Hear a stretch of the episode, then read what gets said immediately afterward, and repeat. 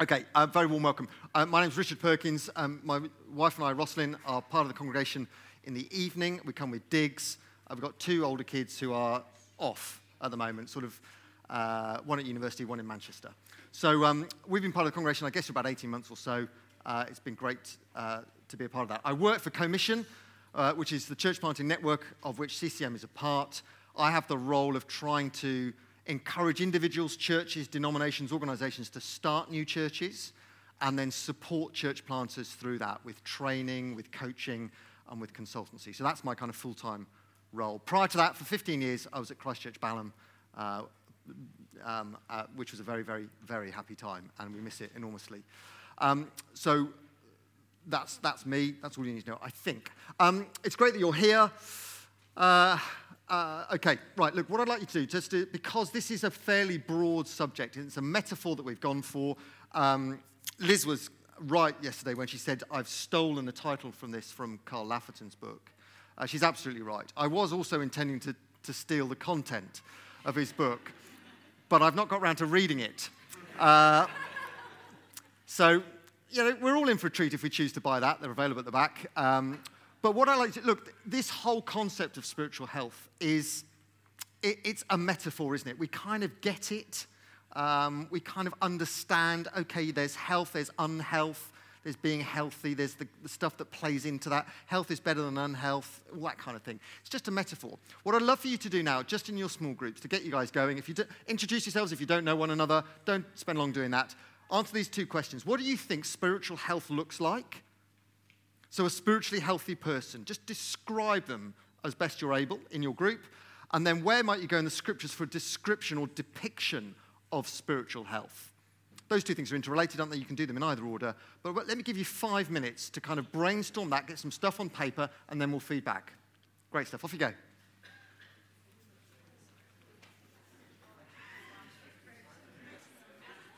Okay, there are handouts coming round for those of you who've not got them. So put a mitt in the air if you'd like a handout. There's a couple of sheets coming on. Can I just say, um, I, I, ideally, groups between four and six. The, the bigger your group, the harder, the harder it is for some people to contribute, and obviously the less that some people will chat. So if you need to redistribute your groups, now would be a great time to do it, okay?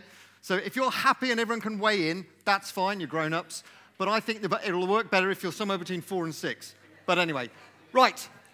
No, no, no, no, no, no, no need to chat. Okay, let's have some contributions from the floor. Uh, okay, maturity, sorry, sorry, um, spiritual health, what does it look like? Let's have some contributions from the floor. M. Oh, I like that. So, where would we go for that? Do you know? Galatians chapter 5. The fruit of the Spirit. Oh, hang on a second. How does that go? Love, joy, peace, patience, kindness, goodness, gentleness, faithfulness, self control. Nine of them in total. If you've got those in abundance, you are fruitful. That's a kind of fruitful kind of thing, isn't it? So that's coming at it from a slightly different perspective. I like it. Thanks, Em. Other contributions. What does, what does it look like to be, uh, to, to be spiritually healthy? Battling sin. Go on, say a bit more about that.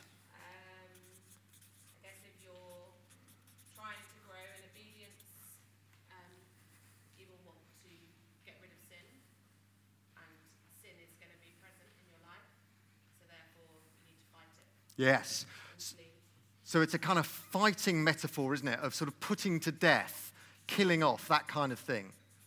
Brilliant. And where, where might we go for that kind of concept? Anyone the battling with sin stuff. There's a, a bit in Galatians, isn't there? Perhaps Romans. But it, the armor of God, it's Ephesians 6. Let's put, we put that down. We can come back to that if we need to. Brilliant. It's really helpful. Okay? So I reckon that comes under a kind of, okay, uh, we'll come back to that. Other contributions. What does it look like to be spiritually healthy? Battling sin, fruit of the Spirit. Go for it,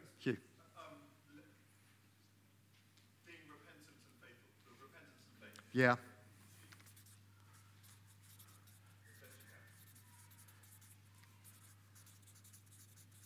Faith and repentance is the beginning of the Christian life, isn't it? How do we become a Christian? We repent of our, of our rejection of God.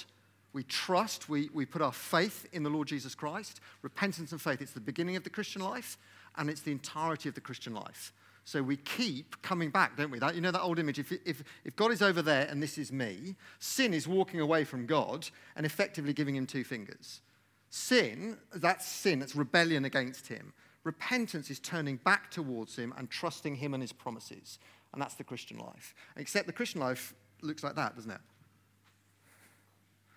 Well, at least mine does. I don't think I'm alone because I think the New Testament says that's normal. So we keep coming back to those patterns of repentance and faith. Really helpful. Thank you. Good. Other things. Well, I'll just say more. sorry. Go, no, go on. Go on, Sam. No, sorry. Phil. Rejoicing. Ooh. Rejoicing, praising, worshipping. Slightly different perspective with worship, but yeah. Yeah, so joy, the presence of, of delight. Very helpful. Good. Let's take one more contribution. Uh, let's go from that group there. Yeah.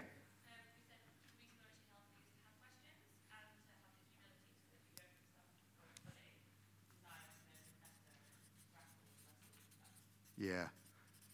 Yes. I mean, particularly the, humili- the humility to be able to say, I don't get it. What's the deal? What's going on? And where that leads. That's really helpful. Okay.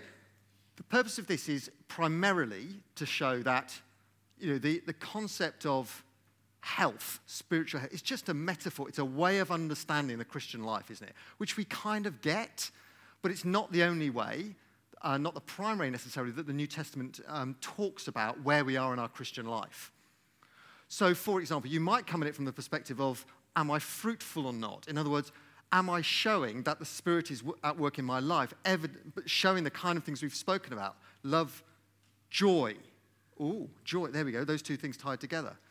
Um, the other way you can come from it is essentially what is, what is the, who models the Christian life for us? there you go. Jesus. You know, so what does spiritual health look like? Jesus. Jesus models the Christian life for us. So the degree to which we are unchrist-like is the degree to which we are lacking spiritual health. So he's over here, we're here. So if we're not, if we've not got faith in God, as Jesus did, if we're not fighting temptation as Jesus did, there is some degree of spiritual health in us, unhealth in us. So there's that concept, isn't there? To what degree am I Christ like? That's a way of thinking about it. I mean, I guess the, the fighting sense is the kind of, it's the, I'd put that in the godly category. Am I being godly? Of course, Jesus perfectly manifests what it is to be godly. Um, he shows what the, the Christian life, what godliness looks like in a human body. But the idea is that we're trying to kind of see that. It's a broad category. We're just coming at it from one particular place, this concept of health. Um, now, I imagine you guys, from time to time, you go to a GP, you go to the hospital because you want to find out how you are. Um, you know, that, but we'll come back to that in a moment.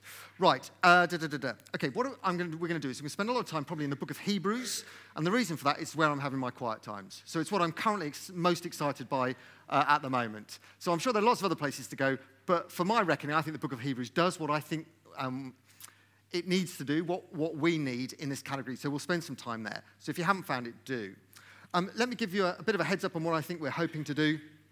We do want to think about what is spiritual health, uh, what are we talking about, um, and we're going to go, what, what, um, what are we going to do? We're going to think about what it is, why we need it, um, and how we get it.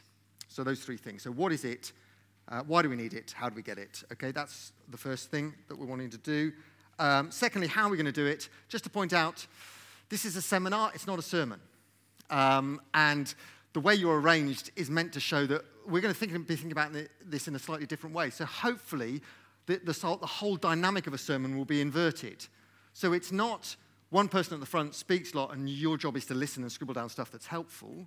It's completely inverted. So I th- hopefully I'm going to spend most of my time watching you lot interact with one another and God's word, um, and then kind of bringing those things together. So th- get involved, throw your weight in, interact with one another. There'll be Q&A uh, at the end. So that's, that's how we're hoping to do it. And then, okay, why are we doing it? Right, in your groups, what I'd like you to do now is um, think about why, why did you choose this seminar? Why, why did you choose to do this one? Now, you might have said, well, there's a limited choice, and I'm married to the other guy, um, and so this, you know, I've come here. But why? Why? What's the motivation behind, about, behind choosing this seminar? What do you hope to get out of it? Um, how do you feel about going about it? Let me ask you those questions again. So, what's your motivation for doing this seminar, honestly? Secondly, what do you hope to get out of it? Thirdly, how do you feel about doing it? Off you go. I'll take some, some stuff from you, uh, and then we'll crack on.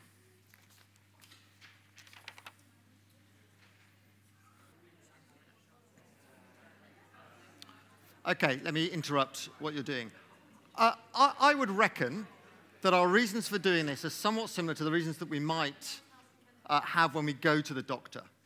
Um, there, there, it's probably something like this, isn't it? Number one, um, we just want to find out what's going on.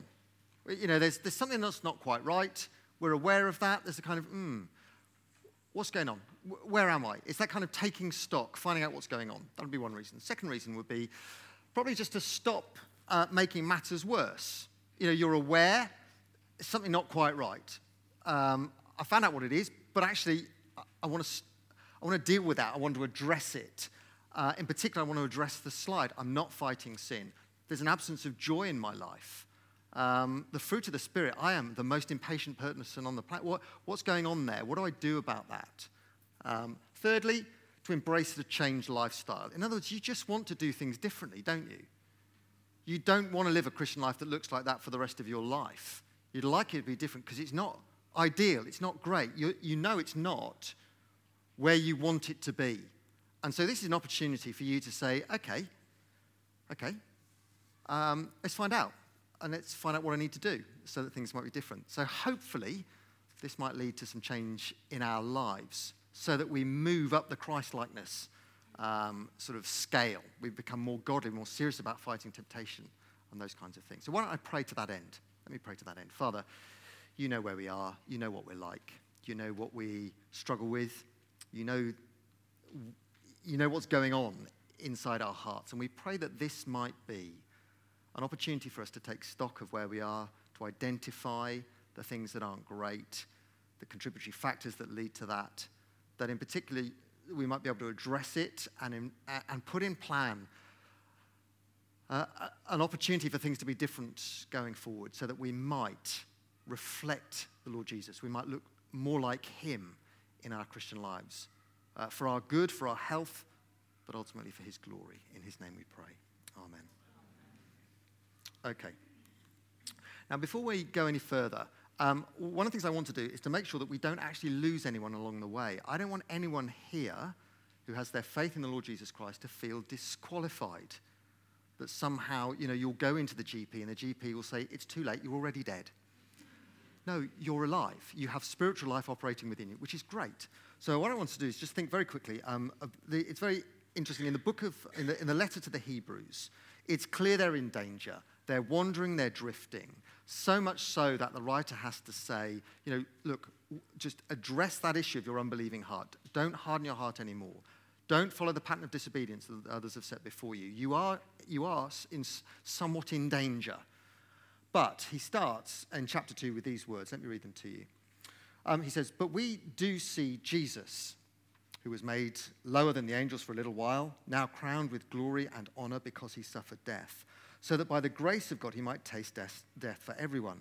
In bringing many sons and daughters to glory, it was fitting that God, for whom and through whom everything exists, should make the pioneer of their salvation perfect through what he suffered. Both the one who makes people holy and those who are made holy are of the same family. So Jesus is not ashamed to call them brothers and sisters. Now, just in those very few verses, the writer concentrates on three benefits that are ours through our faith union with Christ. So, if we have faith in Christ, we're united to Him, and a result of that, three benefits immediately and irrevocably, it, they cannot be undone, become ours. Okay, first off, Jesus' death is our death. Our penalty has been paid. Jesus was crowned with glory and honor. Why? Because he suffered death, so that by the grace of God, he might taste death for everyone. So he has died our death. We deserve to die for our sin, but he has tasted death for us. He has faced our penalty. He has paid the price. He has suffered the punishment. He's done it, and his death is our death. So I take it that being spiritually unhealthy does not mean that we will face God's wrath. We will have nothing to answer for when we see God face to face because Jesus' death is our death. That is, that's good to know, isn't it? It's good to know. It doesn't matter what state of spiritual unhealth we're in, it's good to know that that is true. Secondly, Jesus' glory is our glory. This is our future. When Jesus was raised from the dead, he was crowned with glory and honor, verse 9. And in verse 10, we're told, what does he do? He brings many sons and daughters to glory. So we will go where he has gone. Where is he now? He is at the right hand side of his Father. He is in glory, enjoying that. And we will go there as well. We get in, no question. So I take it that being spiritually unhealthy doesn't disqualify us from entry to heaven. That's really good to know, isn't it? It's really good to know that we don't have to be perfect to get in because Jesus is already in and he gets us in. His glory, his glory will be our glory. Thirdly, Jesus' holiness is our holiness. Now, this is our standing. It, it's, it's what God thinks of us when he looks at us. So in verse 11, the author writes Both the one who makes people holy and those who are made holy are of the same family. So you, me, Jesus, we all belong to the same family. And what we share in common within that family is holiness. He is holy, and so are we. I guess the big question is how do we get it? Well, not from being any good. Um, not from ourselves, that's for sure. He gave it to us. It's His holiness. We have His holiness. It is credited to us. And so when God looks at us now, even in our state of spiritual unhealthiness, what does He see? What does He see? Christ. Is that not remarkable? So Jesus' holiness is our holiness. So I take it being spiritually unhealthy doesn't compromise our spiritual standing before God. That's just really good to know, isn't it? Jesus has done it all. Now, I think we need to remember those truths if we're going to subject ourselves to the kind of examination that we're going to go through, which is kind of, okay, where are we? Honestly, spiritually, the, the stuff. So it's, it's helpful, isn't it, to distinguish, in one sense, between positional and progressive uh, sort of sanctification, or holiness, put it in that way. In other words, where are we? What are we like? The truth is, we're like Jesus. That's our positional. We're, our faith in Him, we're united to Him, we're the same as Him. His death is our death, um, His glory is our glory. Um, uh, so our future is His, uh, is the same as our holiness is His. That's our position. That's where we are. But you and I know that there's this kind of progressiveness, isn't there? Okay, there's the kind of well, actually, how am I making progress in my Christian life? So I know from one perspective, God looks at me and he sees Jesus, but yeah, he's not an idiot. And he looks and he goes, yeah, but hmm. It's just great. That there gives us the security to have a look here where, where we are. And that's what we're going to do now. Okay. So I think we need to remember those. Um, in our Christian lives. So, um, you, a lot of you are tuning in, but if I, some of the older people, if, if, I used, if I said the word Weeble, do you remember what a Weeble is? A Weeble is a toy. It's about this big, heavily weighted in the bottom. The thing about Weebles is they wobble, but they don't fall down. Uh, so the thing about a Weeble is that it wobbles, but it doesn't fall down.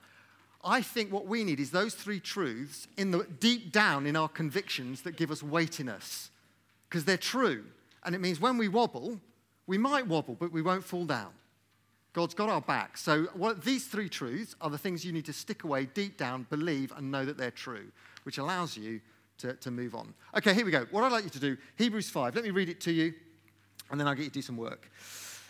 Uh, the writer says this We have much to say about this, but it's hard to make it clear to you because you no longer try to understand. In fact, though by this time you ought to be teachers, you need someone to teach you the elementary truths of God's words all over again. You need milk, not solid food.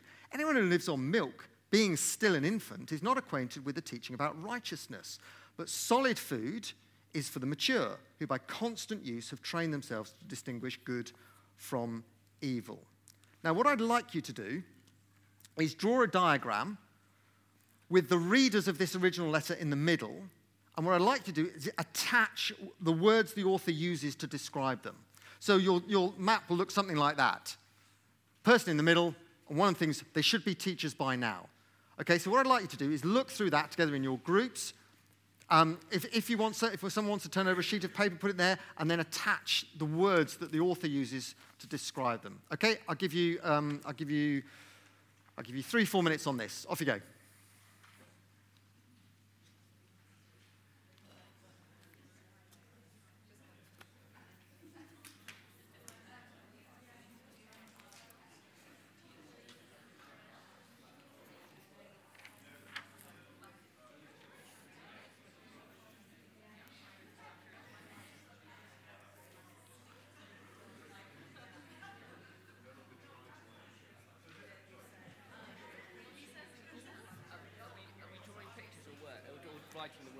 Just write the words. The words. Yeah.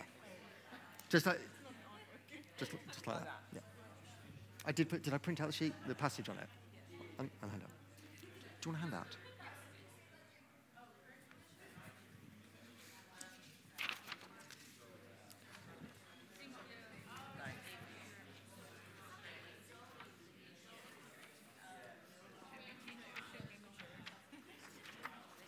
Did you get one of those?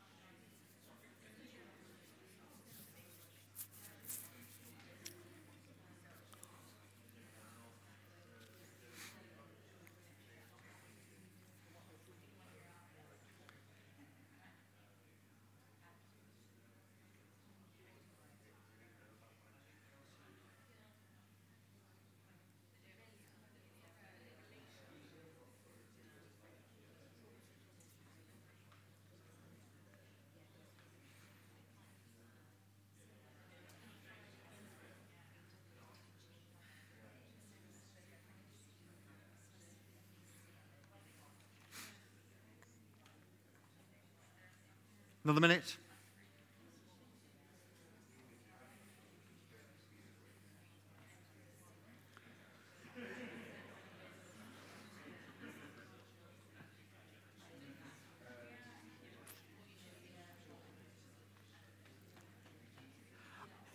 If you haven't done so, think of a word, one word, or a description that might uh, accurately nail them for how they're thought of.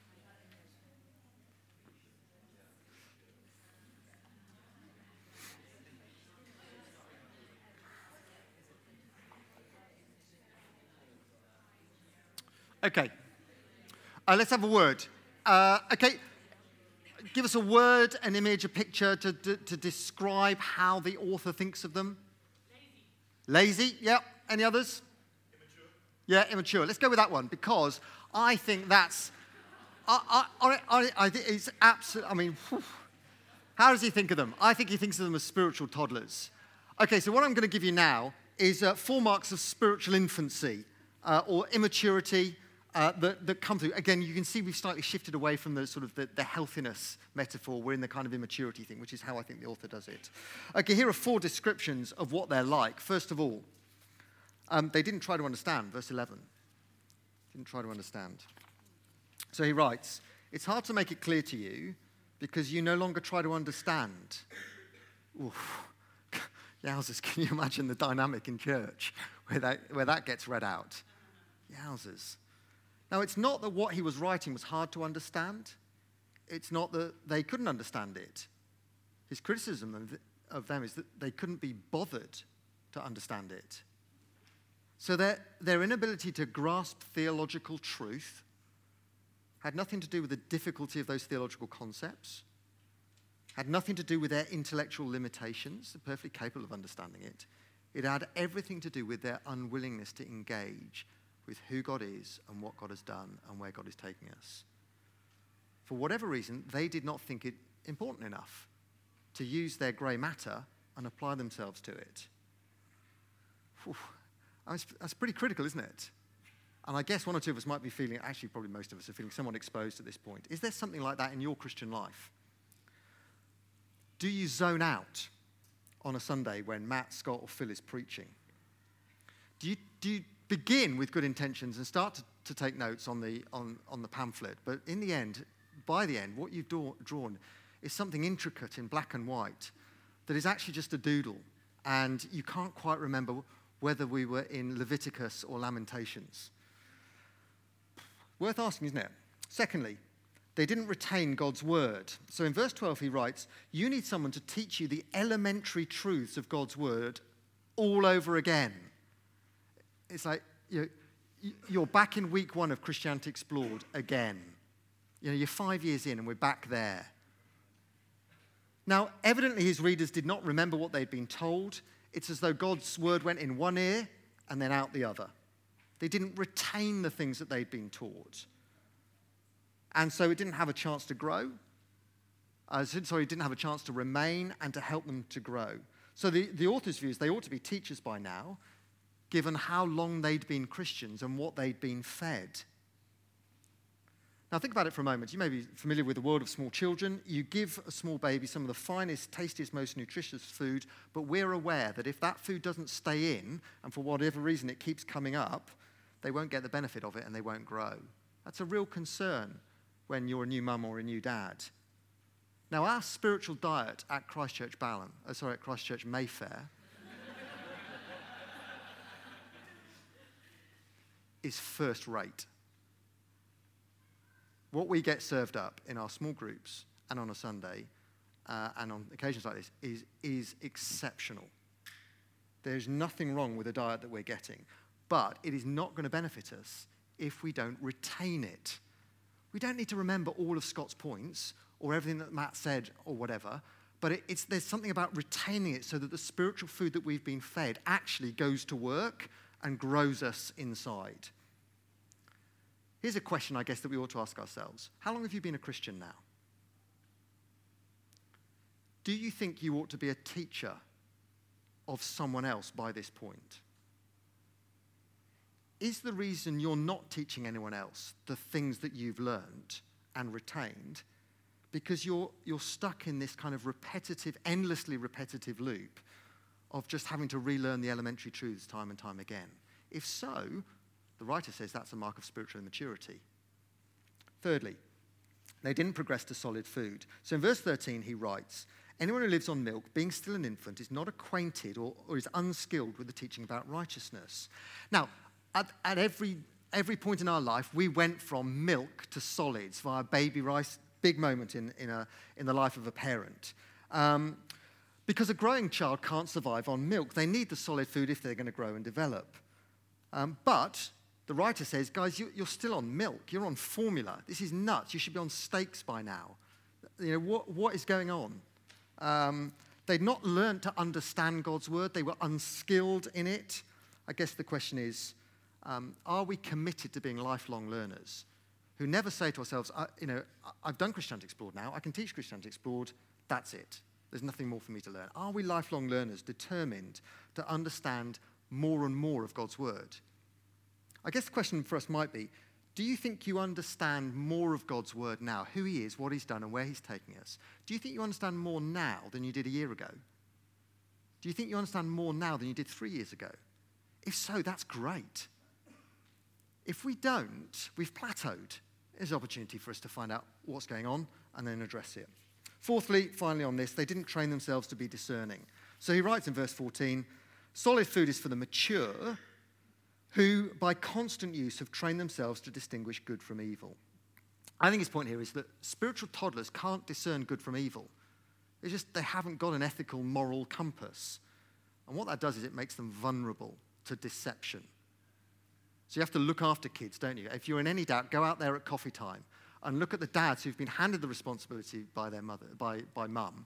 And dad is panicking because he's lost said toddler of two year olds and he's supposed to be in charge the kids will wander. They'll go anywhere. They deceive. One. Come up the stairs. Look down. It's fun. And, and they suddenly realize, oh, my life, you know, there's, there's nothing protecting them from a fall. Kids are foolish. They're vulnerable. they can be easily deceived. His point here is God's word makes us discerning. Now, what is striking about every one of those marks of spiritual immaturity is they are all to do with our attitude to God's word. So it turns out our health is related to our diet. Who'd have thought it? Now, so what I'd like you to do on this sheet is rate, you do not need to compare this with anyone else. This is, you know, under exam conditions, no one's allowed to look over your shoulder. Uh, if you were to rate yourselves on a scale from 0 to 10, where 0 is absolutely rubbish and 10 is totally brilliant, there is no scope for improvement in my Christian life. I'd like you to rate yourselves on the four things we've just looked at the degree to which you understand God's word, you retain God's word, you're progressing in understanding God's word, and you're, and you're being discerning in applying God's word. Okay, so think of those. Little mark, don't spend long on it, and then I'll, I'll introduce something else. Self diagnosis.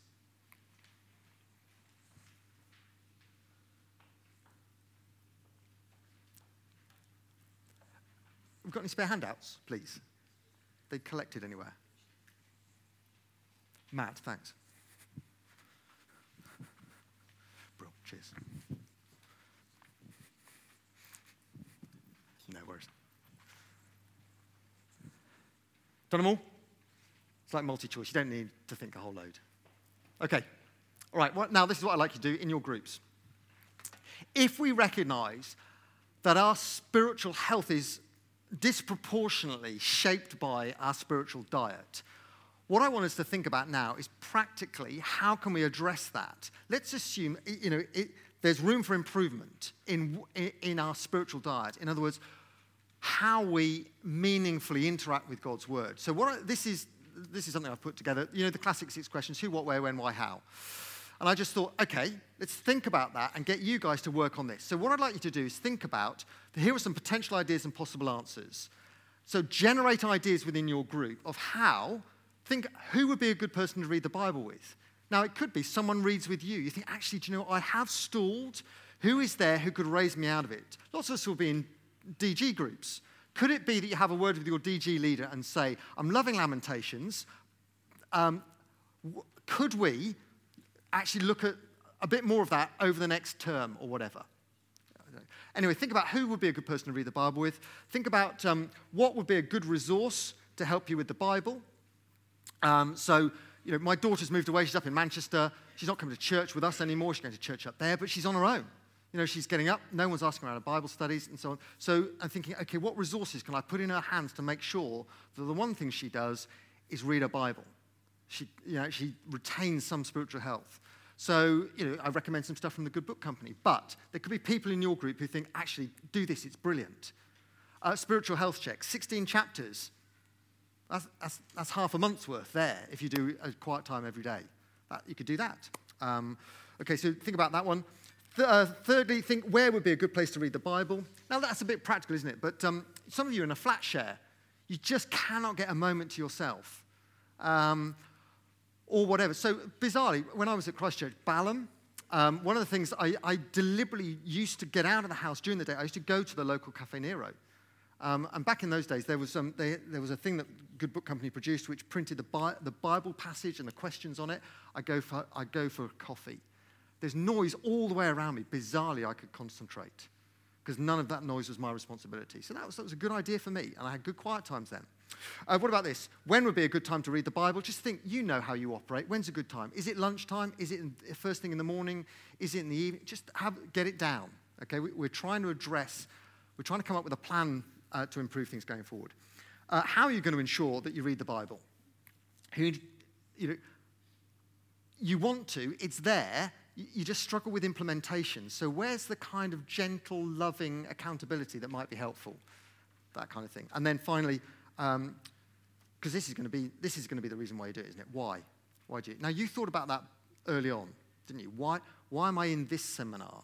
Why am I thinking about this subject?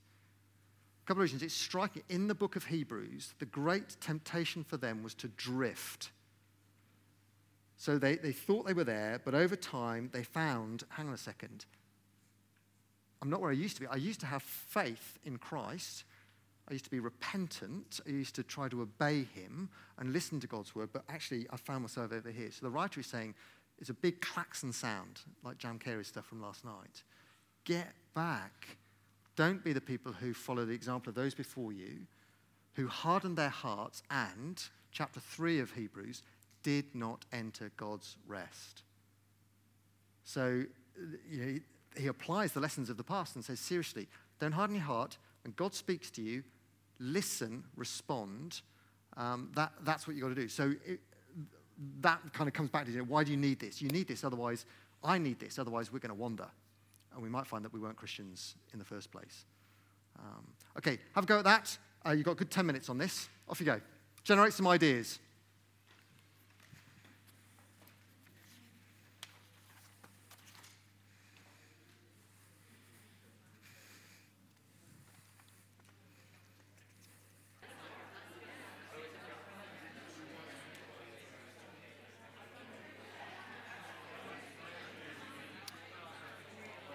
Okay.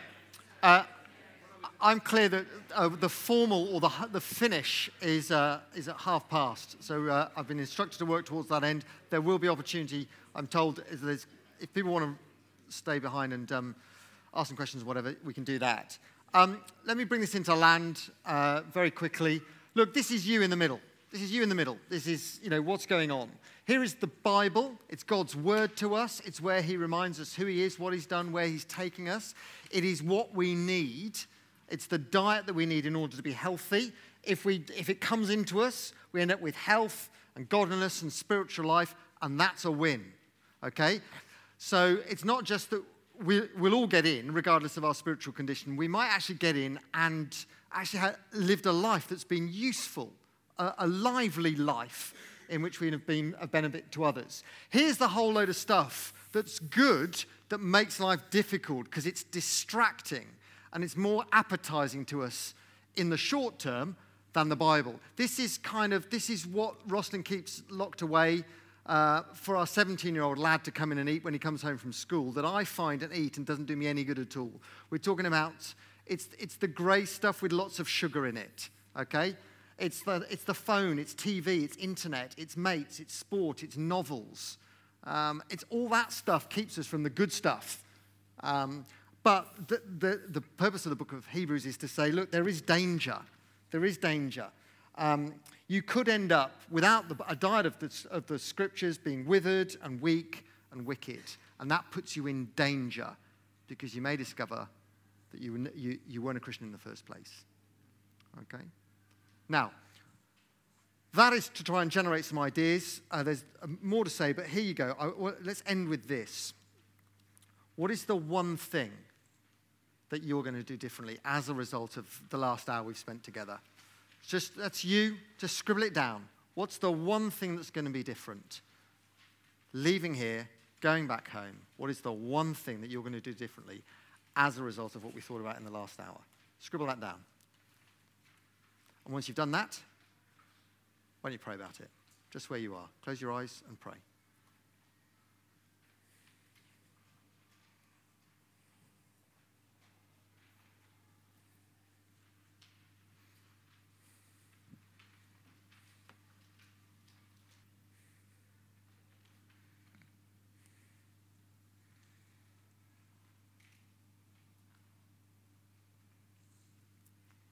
Let me read these words to you from Hebrews, Hebrews chapter 12. The writer says, Therefore, since we're surrounded by such a great cloud of witnesses, let us throw off everything that hinders and the sin that so easily entangles. And let us run with perseverance the race marked out for us, fixing our eyes on Jesus, the pioneer and perfecter of our faith. For the joy that was set before him, he endured the cross, scorning its shame, and sat down at the right hand of the throne of God. Consider him who endured such opposition from sinners, so that you will not grow weary and lose heart. Let me pray. Father, please help us not to grow weary, tired, exhausted, and quit, to lose heart, to become discouraged and despondent and want to give up. And help us instead to look to the Lord Jesus Christ as the pioneer and perfecter of our faith, the one who's run the race before us, the one who completes it for us, the one in whom our hope lies. Help us to look forward to that finish line and to know that He will greet us and we will celebrate with Him. And that is the prize towards which we run. Help us to keep going, being wise to, to lay aside the things that hinder us from running, and in particular to throw off the sin that so easily entangles and trips us up. And Father, help us to run that race with perseverance, to keep on keeping on, looking to the Lord Jesus and drawing from Him the spiritual strength and nourishment that we need to persist. We ask this in Jesus' name and for His glory. Amen. Now, I'm told that is kind of sort of the formal end of our time. People are free to go. But if there are any comments, queries, and questions you want to um, stay put and throw some stuff around, we can do that. I'm not entirely sure what time the next session is. Is there someone with that? Parents, parents are the ones who need to exit now to go and collect their kids. That's it. There you go. So if you're not a parent and you want to stay, fine. Any comments, queries, questions um, from the floor? 11.15 is when the next session starts in here. Okay, look, so if you want, we can do 10 minutes. But beyond that, you know, we, we'll all need caffeinating, won't we? If there aren't, it's fine. Comments, queries, questions from the floor? Go for it. other measures, because you, you brought up three, four measures which were uh, understanding, learning, progressing, and discerning. Yeah. Let's say you've built a really good understanding through uh, maybe only Bible college, you've been a really good church, you've got a really good level of like remembering. Uh, basically, you're really good at the academic level of Christianity. Yeah. And yet, you kind of feel like you don't, and even because of that, you're quite good at discerning too. But you then sit, you sit there and go, where have I progressed in the last two years, or six months, or however that time frame is? Can you be basically, and I'm not saying anyone's 10 out of 10, but you kind of go there and go like, oh, I'm really good at this, really good at this, really good at this, but I don't feel like I've progressed in the last X amount of time. Yeah. How does that check into the spiritual health check where you're an academically proficient Christian? Yeah, thank you. That's a good question. So, if I've understood you correctly, I think you're asking the question is, is, there, is, is, ha, is there a bias towards an academic understanding of the scriptures that can deceive us that we're spiritually healthy? Yeah, thank you. Hmm. Uh, others are welcome to contribute, um, have time to think. Um, I would say, uh, okay, immediate response to that would be striking is the emphasis in the New Testament on actually putting the word into practice. Um, and I would say some of the problem in my Christian life is not that I don't understand what God wants of me. My, my problem is I don't put it into practice. I'm disobedient. I don't trust Him. So that when He says, do this, not that, I think, yes, you're right, I'll do that. So there's that, there's that, there's a disconnect between those two things. And it must mean I've not understood God's word as well as I thought that I had, if I still think that is what I ought to be doing or could be doing. So I think, I, I think, you know, one of those things about, it's the, the great thing about the scriptures is we never stop learning. And so even, even if I think I can, you know, helpfully articulate what is going on in the grain offering, um, if it doesn't lead to me being someone who is instinctively responsive and sacrificial in terms of rejoicing and loving to give away, there's, there's kind of, I haven't understood the grain offering. So I've got to, I've got to go back to that, I think. The other thing I would say is, I, you, you, you may be different to me. I'm amazed how much I, I, I, forget. I mean, I mean, you know, I did a course in, uh, in Hebrews when I was at theological college. I'm coming back to it going, hmm, what's going on there? What? Cleanses to the depth of the conscience? What? Well, ha- hang on a second. And you're thinking, I did that years ago. Surely, no, I just, you know, I'm either forgetful, stupid, or I never understood it in the first place. So I think that that's humbling, isn't it? Coming back to that. Those would be my two immediate observations. There was a hand there. Go on. Yeah.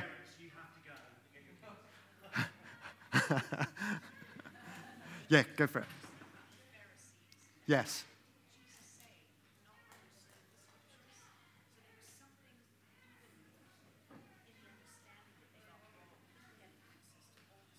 Yeah. Yeah. So the, the observation there is the Pharisees understood the scripture as well. They could probably lead brilliant Bible studies. Say, I'm just, so, yeah, yeah. So I, th- I think the observation is that the Pharisees understood the scriptures really well. Or rather, they didn't. So they, they knew them, but they didn't understand them. Yes. So that, there's that category distinction, I think, isn't there, between being familiar with the content, but not getting what it's about. They're spiritually blind. Um, and so, was, so your question was, what's going on? What's going on in them? Yeah. I, I, I mean, I think you'd say, wouldn't you, from the scriptures, they're, they're, they're blind. They're, they've not had their eyes opened by the Spirit so that they can't see. So 1 Corinthians 2, um, the apostles are saying, you cannot understand and discern spiritual things without the work of the Spirit. And so, part of the work of regeneration, that point at which we become Christians, where God Himself puts spiritual life into us, is our kind of our eyes are opened for the first time, and we get to see who Jesus really is and why He really matters. You know, prior to that moment, He's like, yeah, whatever. You know, Jesus, yeah, okay, He's there. There's this thing called Christianity, but the eye-opening stuff. So I look at 1 Corinthians 2 or 2 Corinthians 4, where that work of spiritual recreation in our hearts enables us to see the glory of God in the face of Christ for the first time ever. That is a game changer. The, light, the spiritual light has been switched on, and we get to see stuff. And, and presumably, the, for the, the Pharisees, they knew the scriptures but didn't understand them. So they'd read the book of Isaiah and go, This, this guy, this suffering servant sounds amazing. He'll take away the sin of the world. And then they meet Jesus um, and they can't do the maths. Why? Not because they're stupid, but because they're hard hearted and because God had not switched, switched on spiritual life.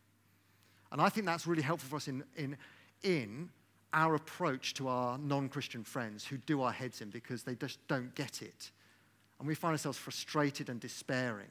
And you think, actually, the, the battle is not won necessarily with more arguments.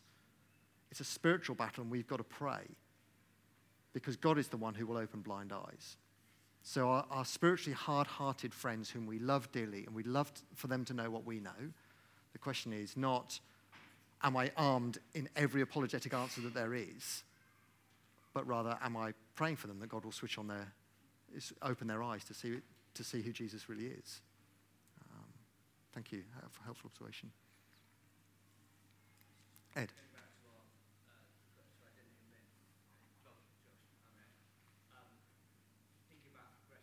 Yeah.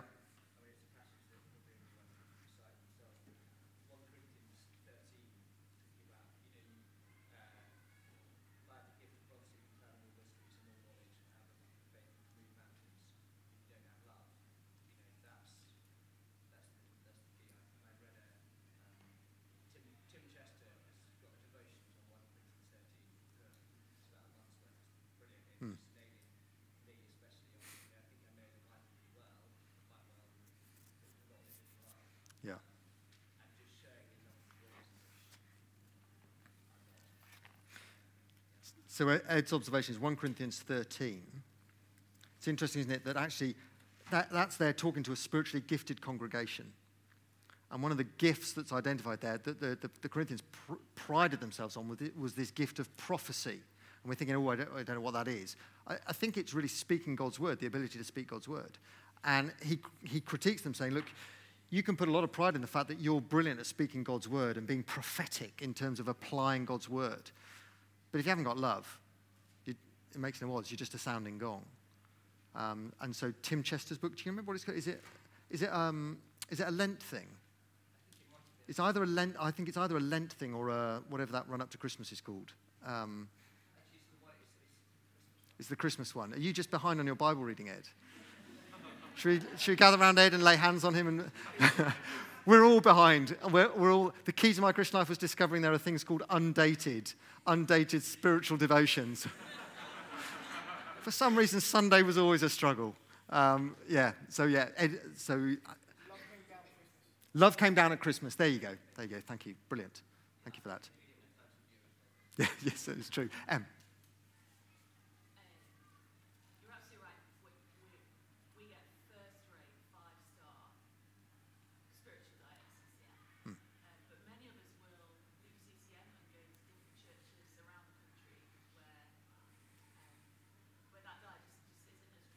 Yeah.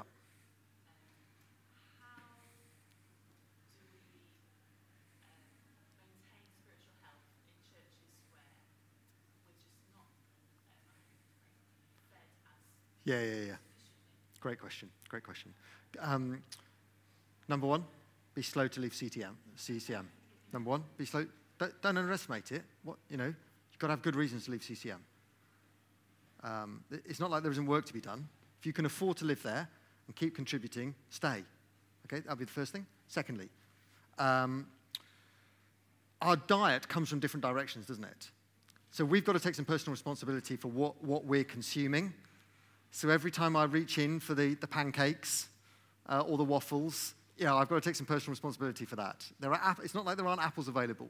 So, you know, you, what does your personal diet of Bible teaching look like? What works for you? It's not one size fits all, um, but, but that's the. Thirdly, um, choose your, ch- if you do leave, choose your church carefully. So I remember when I was, uh, shortly after I became a Christian, I was told that the order in which we make decisions must be find a church, find a house, find a job. Because that's what matters most. I mean, normally it's find a job, find a house to live in, find a church.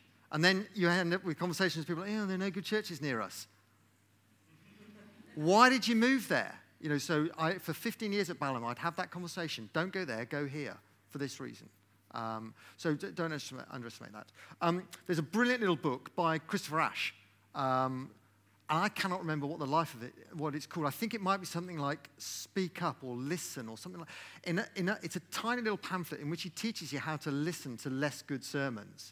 I gave it to everyone at Christchurch Balham to persuade them not to travel up from Balham to the better stuff that was on offer up in town. Um, no, it's just really helpful stuff on how to listen to yeah, a not great sermon, even a bad sermon. He has a, he has a page in there on how to listen to a, an untrue sermon. And it's just think, actually, for some people, that, that's what you might need. So there, there, is, there is that. And there's also, there's a wealth of resources on there um, in terms of availability online. But be slow to leave CCM. If you do, choose wisely, but don't, don't think, don't think it's all down to the chef.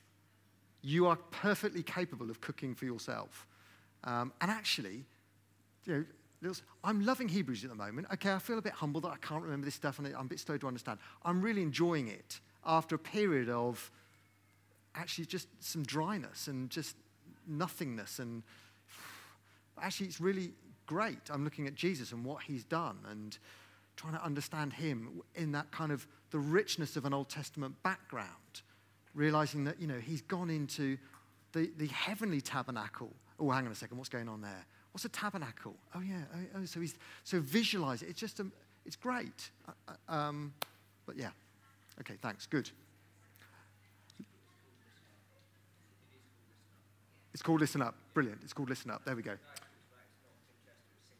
Think, so, so, was it 1 Corinthians 13? You sure of that? It's just that so far, let, me, let, me, let me pray. Father, um, Father, help us to be, thank you for spiritual life.